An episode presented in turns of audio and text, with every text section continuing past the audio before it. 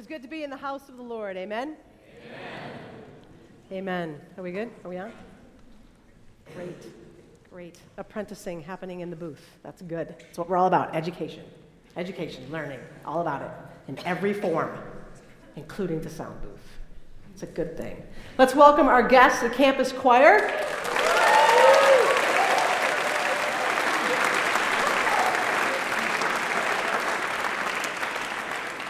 And my neighbor slash their teacher, Professor Navarro.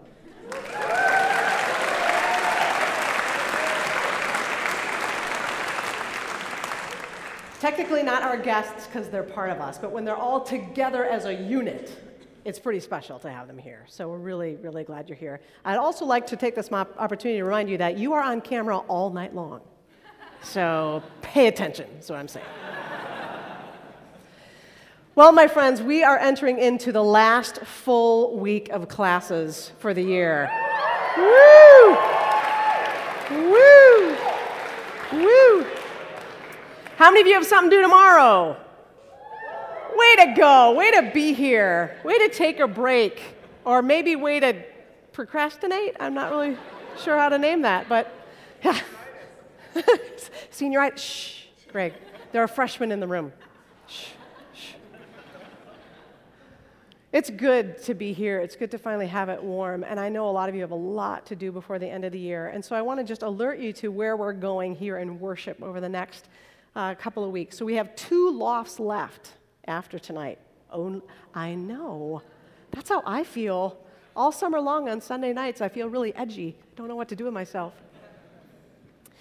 So, next week, we're going to finish the series, What If It's True, by talking about what if it's true that we really need to forgive. Yeah. So if you've got some spiritual business to clean up before you go home, if you have to forgive a teacher, a roommate, a professor, a friend, a teammate, a parent, um, a human being, I think that covers everybody. next, next week would be a great day to come, and, and we're going to think and pray together about forgiveness. And then two weeks, uh, May 12, we are going to have an evening of testimonies. And some of you who were here last year remember we did cardboard testimonies. We're going to do that again. So, yeah, woohoo, woo, woo, woo. Yeah, so cardboard testimonies. Um, if you've never heard about them before, I'll put the link to last year's uh, site on my Facebook page, Pastor Mary, and you can uh, take a look at what we did last year. So, in two weeks will be testimonies. Think about the role that you might want to play in that service, because I know a lot of you have had God do some amazing stuff in your life this year. So that's where we're going. Next week, forgiveness. The week after that um, will be our time of testimonies. And then um, our chapel loft schedule is on the lovely pink for spring. And I just want to point out on the back of every chapel and loft schedule, there are open times for prayer that are listed, both here in the sanctuary and then down in the meditation chapel. And sometimes during exam week and project week, you just need a quiet place to go and be with God. And so we have the sanctuary set apart, we have the meditation chapel set apart. So pick up a schedule and you'll find out when those times are. And then on Tuesday, May 7, which is the day before the last day of classes, we are going to have prayer stations here, plus quite possibly snacks uh, during the normal chapel time. So from about 9:50 until about 9 uh, 10:40. So we're going to go. We're going to have people who are stationed here in the chapel. So if you really need prayer to, for a particular exam to get through, you're a senior, you're graduating, you don't have a job, you're a freshman, you need money, you don't have a job, whatever is on your heart that you need prayer for. Tuesday, May 7, we're going to have prayer people stationed here. You can come in, you can be prayed for, you can get a snack, you can go on all right? So that's Tuesday, May 7, special times of prayer and snacks, all right? I'm not going to reveal the snacks, you just have to come and see what they are, but they will be awesome. And then uh, Wednesday, May 8, we'll have a senior sing, a senior song fest. So uh, pick up your schedule so you know what's happening with that. And then, um, so we have a couple more weeks to take our offering for the Community Care Fund. We may have some testimonies about that. And you've been so great this year uh, with the Community Care Fund. Your faithful generosity, whether it's a buck a week or five bucks a week, has really made significant difference in the lives of some of our students and their parents. And so I just I want you to hear that the gratitude. I was with um, a mom this week, her daughter's been in the hospital, and we were able to put them up in the Prince Center while they were here because you cared. And she said, I cannot believe that a college would do this for us. I said, Not any college. my people, my people do this, yes. So it's just, you need to know that that just makes people's lives so much easier. So we have the opportunity now to give for the Community Care Fund, and then I'll come up and we will have a time of prayer. So I invite the ushers to come forward for that.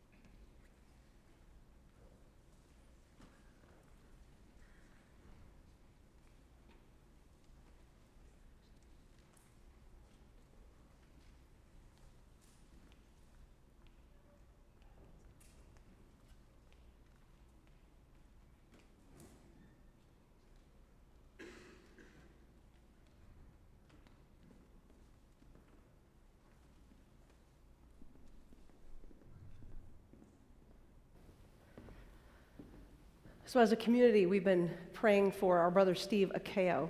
And um, Steve is still in very serious condition. Although today he was able to speak in his native Swahili a few words, um, not anything near sentences. And he remains very fragile. There are a lot of things about his system that need to, to be restored his heart, his lungs, his kidney, his liver, all of these things. And so, um, while he's in that state, uh, no visitors because of his immune system is really suppressed. But regular prayer for him would be fantastic. And we know that the prayers of the righteous have greatly transformed his situation already from a, a time of uh, thinking that we were going to lose him to a time of God kind of waking him up and bringing him back. And Steve's story, like all of ours, is not yet finished. And so we continue to give him up to the Lord and see what God's going to do there. And then uh, our student Maddie, who is in the hospital with a very severe strain of pneumonia, able to be discharged. She's going to go home for a couple weeks. And uh, this is what happens when we have a student in crisis. There's like a swarm of love that happens, a swarm of love. So Maddie is a good student. She's a solid student. She's doing great. And she's very anxious about not performing and not finishing out the semester, as we all would be, except Greg, because he has senioritis. Um, but uh, so academic support comes along and they communicate with her professors and the residents. Life people come and say, Will she need on campus housing? Will she need different housing than she has that's more contained or more private or less germs, fewer germs? And all these people, the chaplain staff comes along and the vice president for student life comes along, and all these people come around a student to say, Do you have every resource you need to flourish? And um, we, we all have like text messages going, who's been there? And um, someone from academic support like brings cake to the room and berries, and she and her friends like eat the cake. Like that's the level of care that happens. I'm not encouraging you to have a crisis. Let's be clear. Let's be clear. Um, just saying we have a lot to be thankful for as a community when we have people who step up to that level. And it's a, it's a great thing. And uh, we we can be pleased that God allows us all to serve each other in that way. So let's gather those things and bring them to the Lord. Lord, it is good to be in your house. It is good to be with your people. I thank you for my brothers and sisters. I thank you that they are generous, that they are kind, that they love well, We give you thanks for Calvin College, for this community of learning and this community of faith, how people shape us and transform us and pray for us and lift us up. We are grateful. We are grateful for the healing that you have already brought to Steve Akeo. We pray, Lord, in your mercy, that you are not yet done with him. There are things that he needs to say and speak and teach. So, Lord, we pray for healing for him. We pray for his brain. We pray for his language skills. We pray for his heart, his kidneys, his liver, his lungs. Lord, we pray that slowly but steadily there will be progress day by day by day, and that you will give our Steve back to us. Lord, we say this in complete surrender, knowing that what you have done in his life already has been amazing. And if he were with us tonight, he would say that his life is in your hands and that he is in complete peace because of that. So we thank you that even in times of big crisis, he has peace. We pray for Maddie. We pray that you continue to heal her completely. We pray that you root out any sign of infection, that the antibiotics she is on will do what they need to do, and so that she can come back and have her summer job and finish her courses as she so longs to do. And we pray that Maddie and Steve and others in our community, when we have the opportunity to rely on others, that we take it. It's easy for us to be independent and self reliant. It's easy for us to be isolated. And so, Lord, if we're in pain, if we're hurting, if we need someone, give us the courage to ask for it. It's easy to put on a brave front and say that we're fine when the truth is that we're overwhelmed. Maybe we're a senior and we really need a job. Maybe we're graduating and our friends all have plans and we don't have plans. Maybe we're going back to a home that has changed because our parents are no longer together since we've been at Calvin. Maybe we're going home to strife and uncertainty. So, Lord, we pray that you will give us the courage to tell another person. And will you give us the eyes and ears to see when another person is hurting and go to them and pray for them? Lord, may this be a place in which our woundings and our failings can be spoken about with ease so that they can be healed, forgiven. We thank you that you are a God who has purpose for our lives, that you have purpose for this world. And tonight, as we think about that, we pray, Lord, that we will be people who can say, Here I am, Lord. Here I am. Send me where you want to send me. Lord, as we open your word tonight, as we gather around your table tonight. Will you, Holy Spirit, come and attend to us so that through the reading and preaching of the word, through the participation in the feast, that we will be called once again into a deeper discipleship, into a wholehearted devotion to you who has saved us.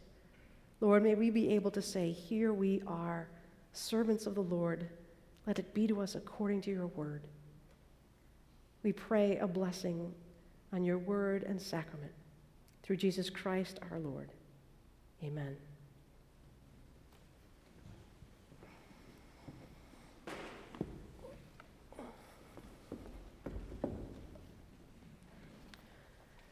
Turn with me to Ephesians, Ephesians chapter 2. Do y'all have Bibles? Do y'all need Bibles? You got Bibles? Great. Page 949. Page 949, Ephesians 2, if you have a Pew Bible.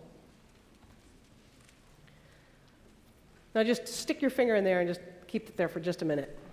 So, the people of Ephesus to whom Paul is writing were by and large people who were new to the gospel. They didn't quite get it.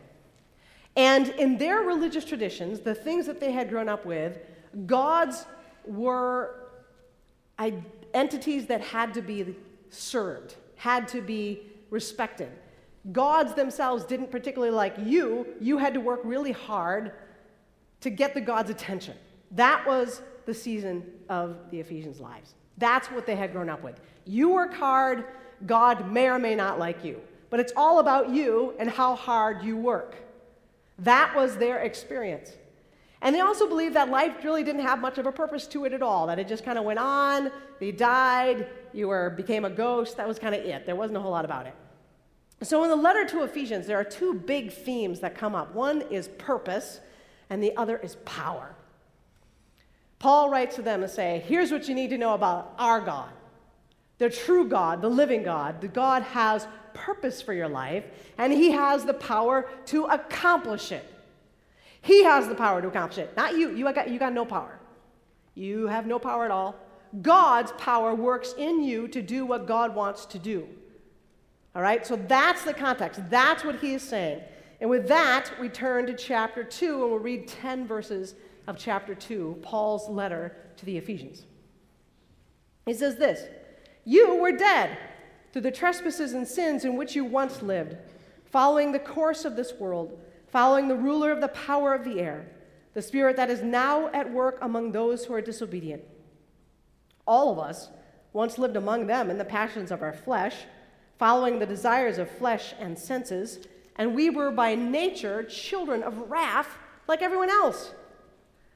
But God, who is rich in mercy, out of the great love with which He loved us, even when we were dead through our trespasses, made us alive together with Christ. By grace you have been saved, and raised us up with Him, and seated us with Him in the heavenly places in Jesus Christ, so that in the ages to come He might show the immeasurable riches of His grace and kindness toward us in Christ Jesus. For by grace you have been saved through faith. This is not your own doing. You see why he has to say that? He's got to make this really clear. By grace you have been saved through faith. It's not your own doing. It's very clear. How many times does grace come up in this passage, right? By grace you have been saved. It's like, pew, pew, pew. By grace you have been saved. It is not your own doing, it is a gift. It's a gift. It's not the result of works, so that no one may boast. For we are what he has made us, created in Christ Jesus for good works, which God prepared beforehand to be our way of life. Which God prepared beforehand to be our way of life. And the, the word that's actually used there for we are what he has made us, the, the word is poema. Poema, it's the word we get poem from. For you are God's poem. Other translations say, You are God's handiwork. You are God's masterpiece. God is invested in you. Now, if you're an Ephesian who's grown up with gods being out there, don't really know you, you have to work really hard to get their attention, and someone comes along and says to you, God knows you, God has a purpose for you, God created you, you are God's poem, that would be revolutionary. That would be a completely new world. So Paul says, God has a purpose for your life. In chapter 1, he said he chose you before the foundation of the world to be holy and blameless. He predestined you for adoption as his children. Completely new theology for the Ephesians. Completely new theology. And suddenly, the idea of their own lives having purpose took on a whole new meaning. Took on a completely new meaning. Wait, there is a God, A. He likes me. He has a purpose for my life. Well, this could be transformational. yes, my friends, it is. So, why then the question what if it's true that God has a purpose for my life? Where does that come from? That comes from our inability, as they all said silently, that comes from our inability to pay attention to what God is doing in our lives, right? We're really good at saying, God, do you have a purpose for my life? God, do you have a purpose for my life? And we expect like an email or something, right? Well, if we look at the whole of Scripture, we can glean that there are indeed ways in which God communicates with his people, and they don't generally take an email, Twitter, Facebook, direct from God kind of approach. Indirect? Yes. Direct? Probably not. If you have one of those, we should talk. So, we're going to look tonight at the ways in which God does communicate us in an effort to show us the good works that He has prepared in advance for us to do. So, I need a volunteer. Excellent. Yes, come forward, please. I would like you to stand here. That is excellent. You see the sign? See what it says? All right. Tell me your name. Thane. Thane, everybody, Thane. Thane. Thane is holding up a poster. Let's all turn and see. See, show it to the, the entire circle of life tonight. Very good, very good. Good. So, word. One of the ways in which God speaks to us and reveals his will to us is through his word. And this isn't a kind of a proof text game where you're like, I need direction for my life, and that's not it. right? That's, that's not how you use scripture, right? And you're reading about the Jebusites and you're getting confused. That's not the idea. Word happens through the regular submission of yourself to reading God's word. Actually, reading it, not randomly, not upon occasion, but a steady diet of reading God's Word. And here's why. If I want to be able to recognize the God who's working in my life, I have to look at how He's worked in the lives of others, right? So in the fall, our Bible study is going to be on Exodus. Woo! All right, a little, that was a little quiet. Thank you, thank you. Okay. Thank you, Nate. It's going to be on Exodus. And as I've been thinking about this Bible study and getting ready for it, I think that it's amazing in Exodus how God works in people's lives, right from the get go. Moses, Shiphrah, Puah, two of my favorite Bible characters. If you don't know their names, oh, you will this fall. Shiphrah, Puah, Miriam, Aaron, Pharaoh. It's just, he's working all the time. And one of the great things about when we read God's word, we're constantly being exposed as to how God works in people's lives. So if I want to know how God's going to work in my life, I need to be able to see how has he worked in other people's lives. The other thing that regular immersion in the word does is that it also tells me what God doesn't do and what God doesn't want me to do. This is also important. When you're trying to discern God's will, it's important to know that there are certain things that God will not ask you to do. They are things that are against His word.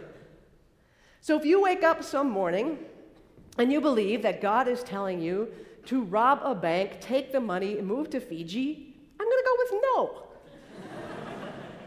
Because that's against His word, okay? So that's how that's why we need to be in the word.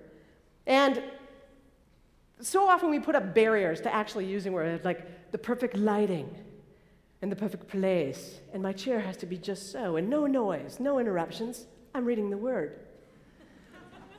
and and we make it like this thing where it needs to be much more like you have a Bible in your backpack. You've got 15 minutes because the person you're going to meet at Knollcrest is late. You sit there, you open it up, you read.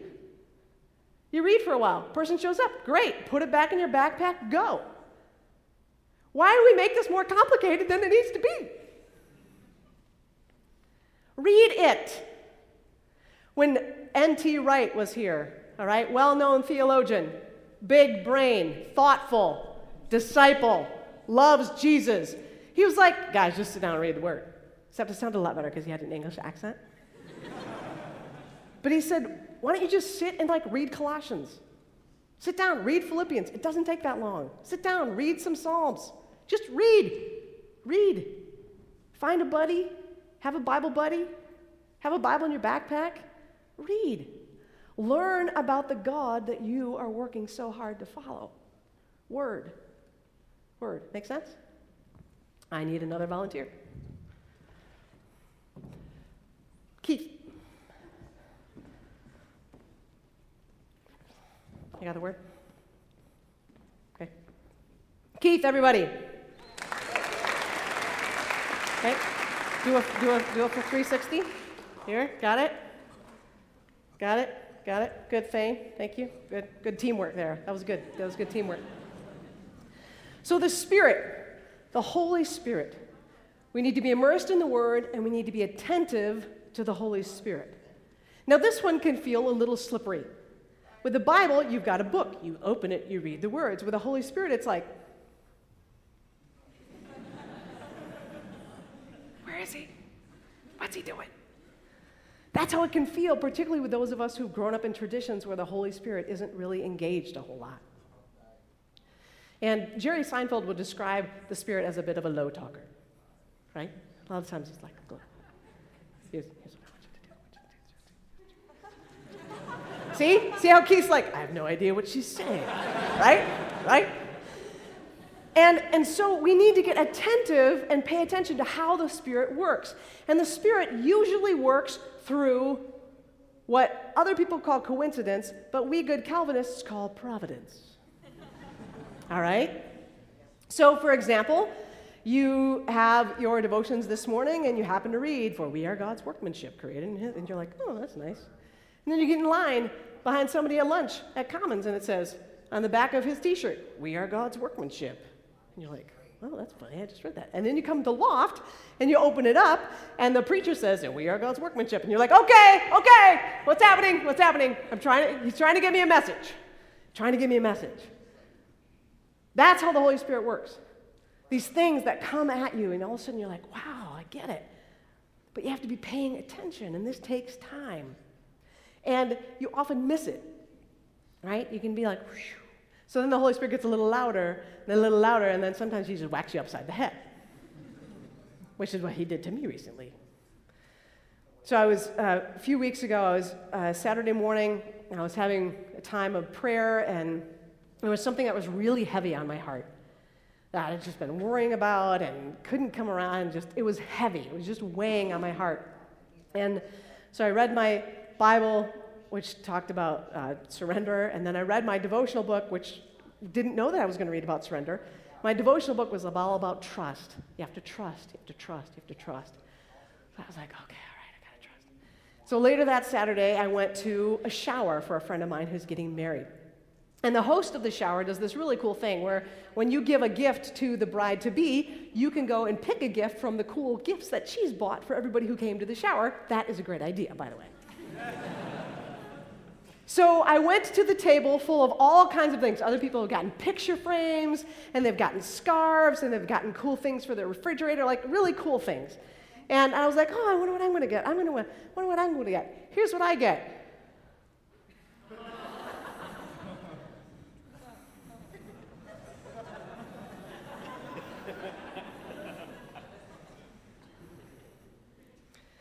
So I, I unwrap this and I'm like, oh, that's great, that's great. Oh. huh. Okay, uncle, I get it. Trust. And it was just one of those moments where the Holy Spirit's like, I am so going to nail this into your head with love. that you need to trust in the Lord with all your heart. Just like you tell all the people who come and sit in your office. How about you try it yourself? Okay. That's how the Holy Spirit works. This attentiveness.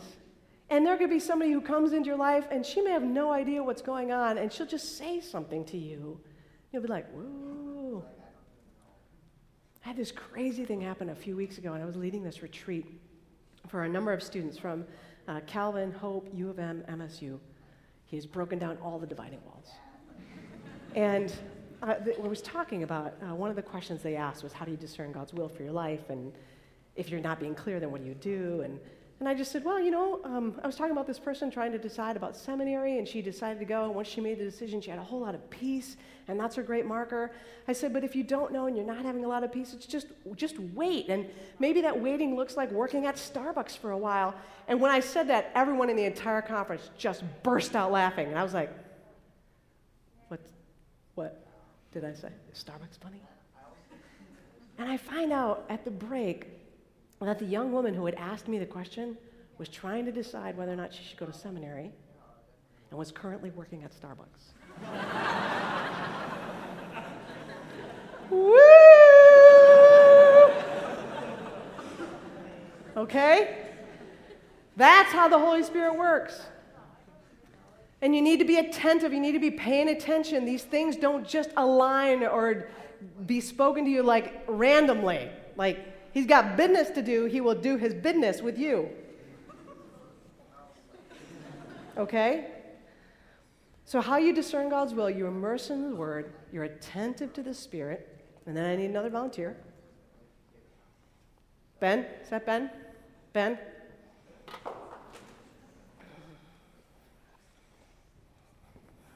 Ben, everyone.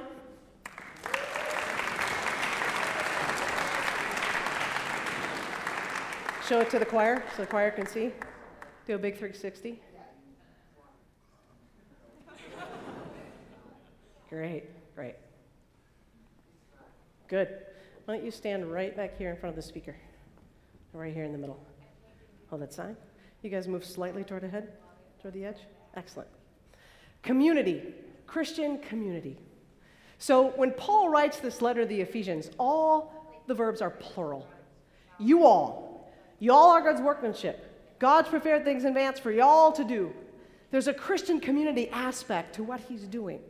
And when we're trying to discern God's will for our lives, it's people who know us and love us and love Jesus who can be great resources for helping us figure out what we're supposed to do. So if you're trying to decide what you should do about something, and you've been in the Word and you've been attentive to the Spirit, and these things seem kind of quiet, go to people who you know really well. When if you're trying to decide about a major, for example, trying to decide what you should be when you grow up. Ben, is this hitting a spot with you?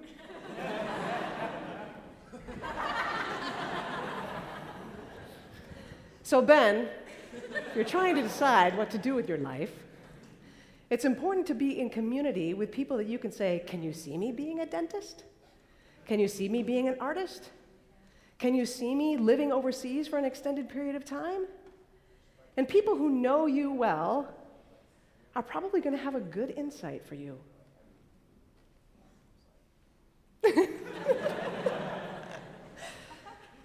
but these are people who know you and love you and love Jesus and want your flourishing.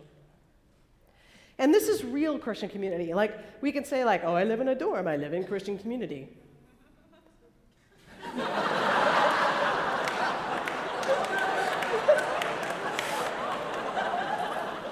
Okay. But real Christian community means you're asking people questions about your life that matter, and you're asking them questions about their life that matters. This takes intention, this takes focus, this takes vulnerability.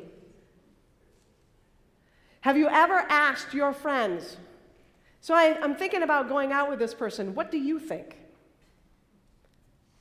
Your friends are usually pretty good at saying, Oh, totally, yes, that's a great idea, I've been praying for this, or not on your life, are you insane? Friends are great for that because when we're infatuated with somebody, we can't see everything, and it's all like, Ooh, he's so nice, she's so pretty, ah. She gets all the answers right in calculus, I love her. And you need to have somebody in your life who takes a pause and says, before we have a first date, we're going to have a conversation. See, often we're like, I don't know if I should marry this person or not marry this person. Too late! Back it up. Before the first date, ask the Christian community should I even spend time with this particular individual? And if they say yes, have coffee, have a cup of tea, hot chocolate, pick your hot beverage. And then you debrief with your people. How did it go? What did you observe? What did you like? What, what was intriguing? Does the person love Jesus? Very important question. And then you say, well, now we approve you for a second date. and then down the line and down the line and down the line it goes so that the Christian community becomes part and parcel of your discernment Does that make sense? All right, there's one key factor missing. I need one more volunteer. Choir. A choir. I need a, I need a lady.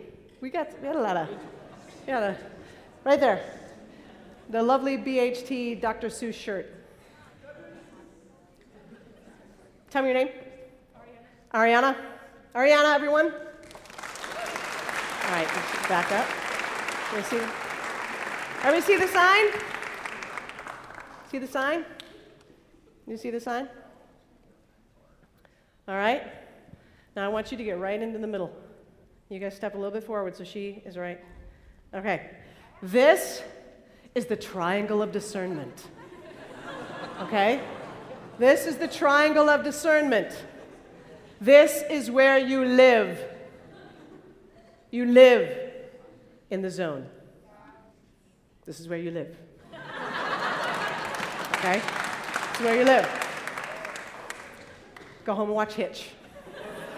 This is where you live. This is the zone. This is where you stay.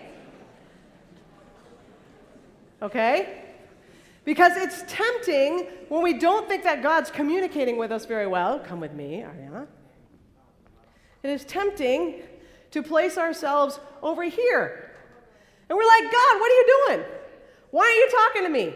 Why aren't you answering me? Why aren't you giving me some kind of direction? I don't know what I'm supposed to do with my life. And we're way over here.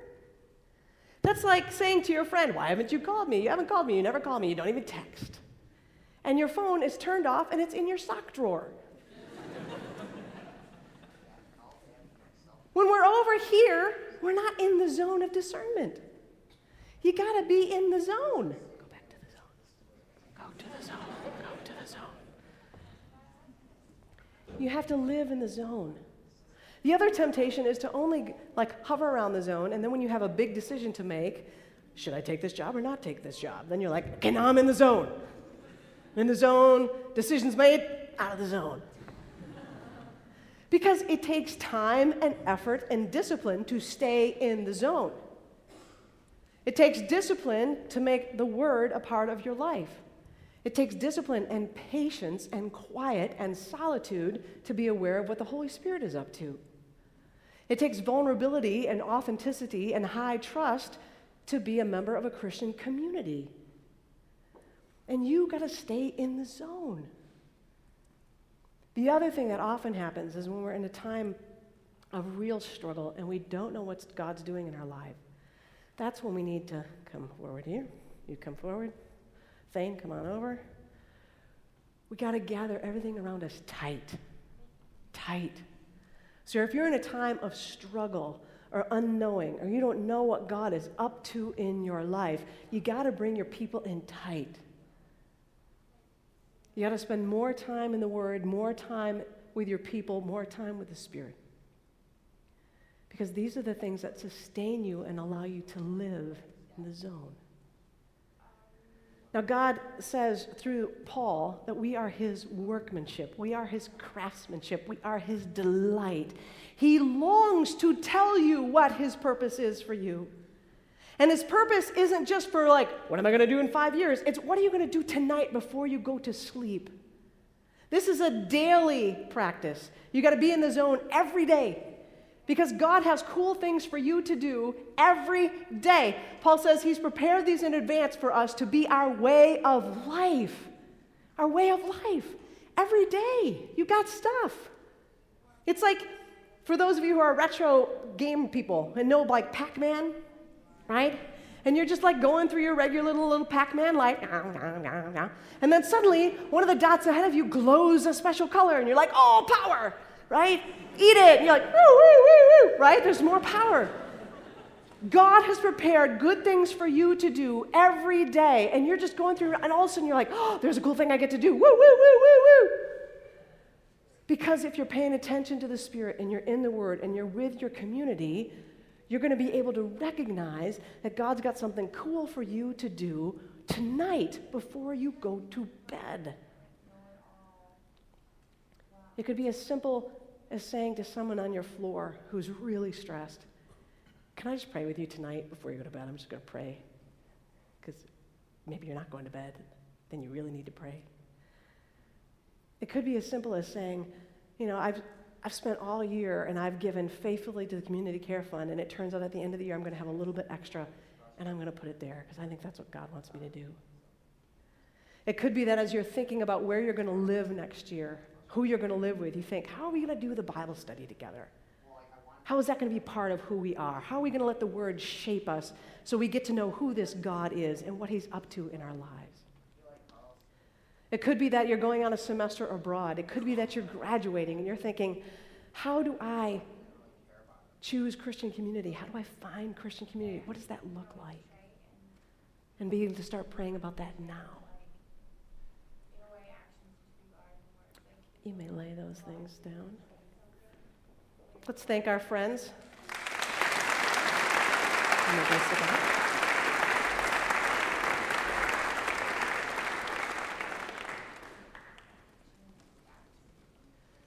God has prepared these things in advance for you to do. They're already there, they're already prepared. And part of his delight as a beautiful creator God, as Paul says, part of his delight is to watch us go through and find those cool things to do. Those are really cool. Like the moment with Ben, when I'm like, You don't know what to be when you grow up. And he starts laughing, right? That was a moment we all got to participate in where God's like, Woo, woo, woo, woo, right there, I'm working right there. So much fun. So when we make the question, what if it's true that God has a purpose for your life? When we make it like, oh, I gotta find purpose, I have to have meaning. What is life all about? We're missing the fact that God's like, I created you in my image to go and have fun, to go and find good works and do them, because I've got stuff out there for you. So pay attention. This is gonna be great. And one of the key reasons we know that is because He's given us His Son, Jesus. And when Jesus was on earth, he taught and he healed and he told jokes. He laughed. He loved. He was God's workmanship. He was living out what God had prepared for him to do. And as Paul writes, it's by grace that we're saved. Our works don't get us anything. It's grace that brings us to the table. It's grace that feeds us up. As you take the bread and you take the cup tonight, that is fuel for your journey from a God who loves you and knows what you need. For you are God's workmanship, created to do good works, which He prepared beforehand to be our way of life. It's our way of life because of Jesus. This is our way of life. Will you pray with me? Our God, we give you praise and thanks on this day because you are a God of purpose and you are a God of power. And that power is at work within us to do more than we ask or imagine. So, God, we pray that as we gather around this table, that we will be fed, that our eyes will be opened, that we will hunger for your word, that we will listen to your spirit that we will seek out Christian community, that we will stay right in the zone, and that this will be our way of life. We thank you for Jesus. It's in his name we pray. Amen. Our Lord Jesus, on the night when he was betrayed, took bread. And after he broke it, he blessed God, said, This is my body, given for you. Do this to remember me. In the same way, after supper, he took the cup. And after he blessed God, he poured it. Said, This cup is a new covenant in my blood. Do this as often as you drink it to remember me. So, as often as we eat this bread and drink this cup, we proclaim the Lord's death until he comes. Will you pray with me? Creator God, we are your workmanship. You see beauty. You see life. You see joy. Thank you. Jesus Christ, you are our Savior. You save us by your blood, by grace. We don't have to do anything. Thank you. Holy Spirit, you animate us. You speak to us. You inspire us. You convict us. You remind us that we are God's workmanship, redeemed in Jesus Christ, empowered by you to do good works. Thank you. We pray, Holy Spirit, that as we eat this bread and drink this cup, that they become for us the body and blood of Christ to nourish and sustain us in ways we don't even know we need. We pray this through Jesus. Amen. Together, we proclaim our faith using the words of the Apostles' Creed. Let us say together I believe in God the Father Almighty, creator of heaven and earth, and in Jesus Christ, his only Son, our Lord, who was conceived by the Holy Spirit, born of the Virgin Mary, suffered under Pontius Pilate, was crucified, died, and was buried. He descended into hell. The third day he rose again from the dead. He ascended into heaven and is seated at the right hand of God the Father Almighty. From there he will come to judge the living and the dead. I believe in the Holy Spirit, the holy Catholic Church, the communion of saints, the forgiveness of sins, the resurrection of the body, and the life everlasting. Amen. This evening, to receive the feast, will come forward. You'll tear a piece off the loaf, you'll dip it in the cup and eat it. It's a method called intinction. You'll come up this way, all right, so down this aisle. Um, you half of the choir, you can merge into the center, okay, and then you move this way and through, In this half of the choir, you can merge in this center aisle, okay, and go on back. If you are a communicant member in your home church, you are welcome to participate in the feast here. If you're not a communicant member, we still invite you to come forward. You can simply place your arms over your chest in the sign of the cross in order to receive a blessing. Tonight, we are very glad to have elders from Madison Square Christian Reformed Church who are supervising our supper and from Mayfair Christian Reformed Church. And um, this is the end of a long day for our elders. Let's think about eldering. That's that's a lot of work on Sunday. And so as you come forward and you receive from them, uh, you say thank you, and after the service, come up. We have um, saints of the church with us tonight. These are people who have shaped my spiritual life. They've been a big part of uh, the story of this college. And so please uh, honor our elders with your, your gratitude. If you need uh, gluten free bread, come to my station and I'll get it for you there. Our Jesus says to us, Come all who are weary, and I will give you rest. Take my yoke upon you and learn from me, for I am gentle and humble in heart, and you will find rest for your souls. For my yoke is easy, my burden is light. These are the gifts of God for the people of God. I invite the elders to come forward.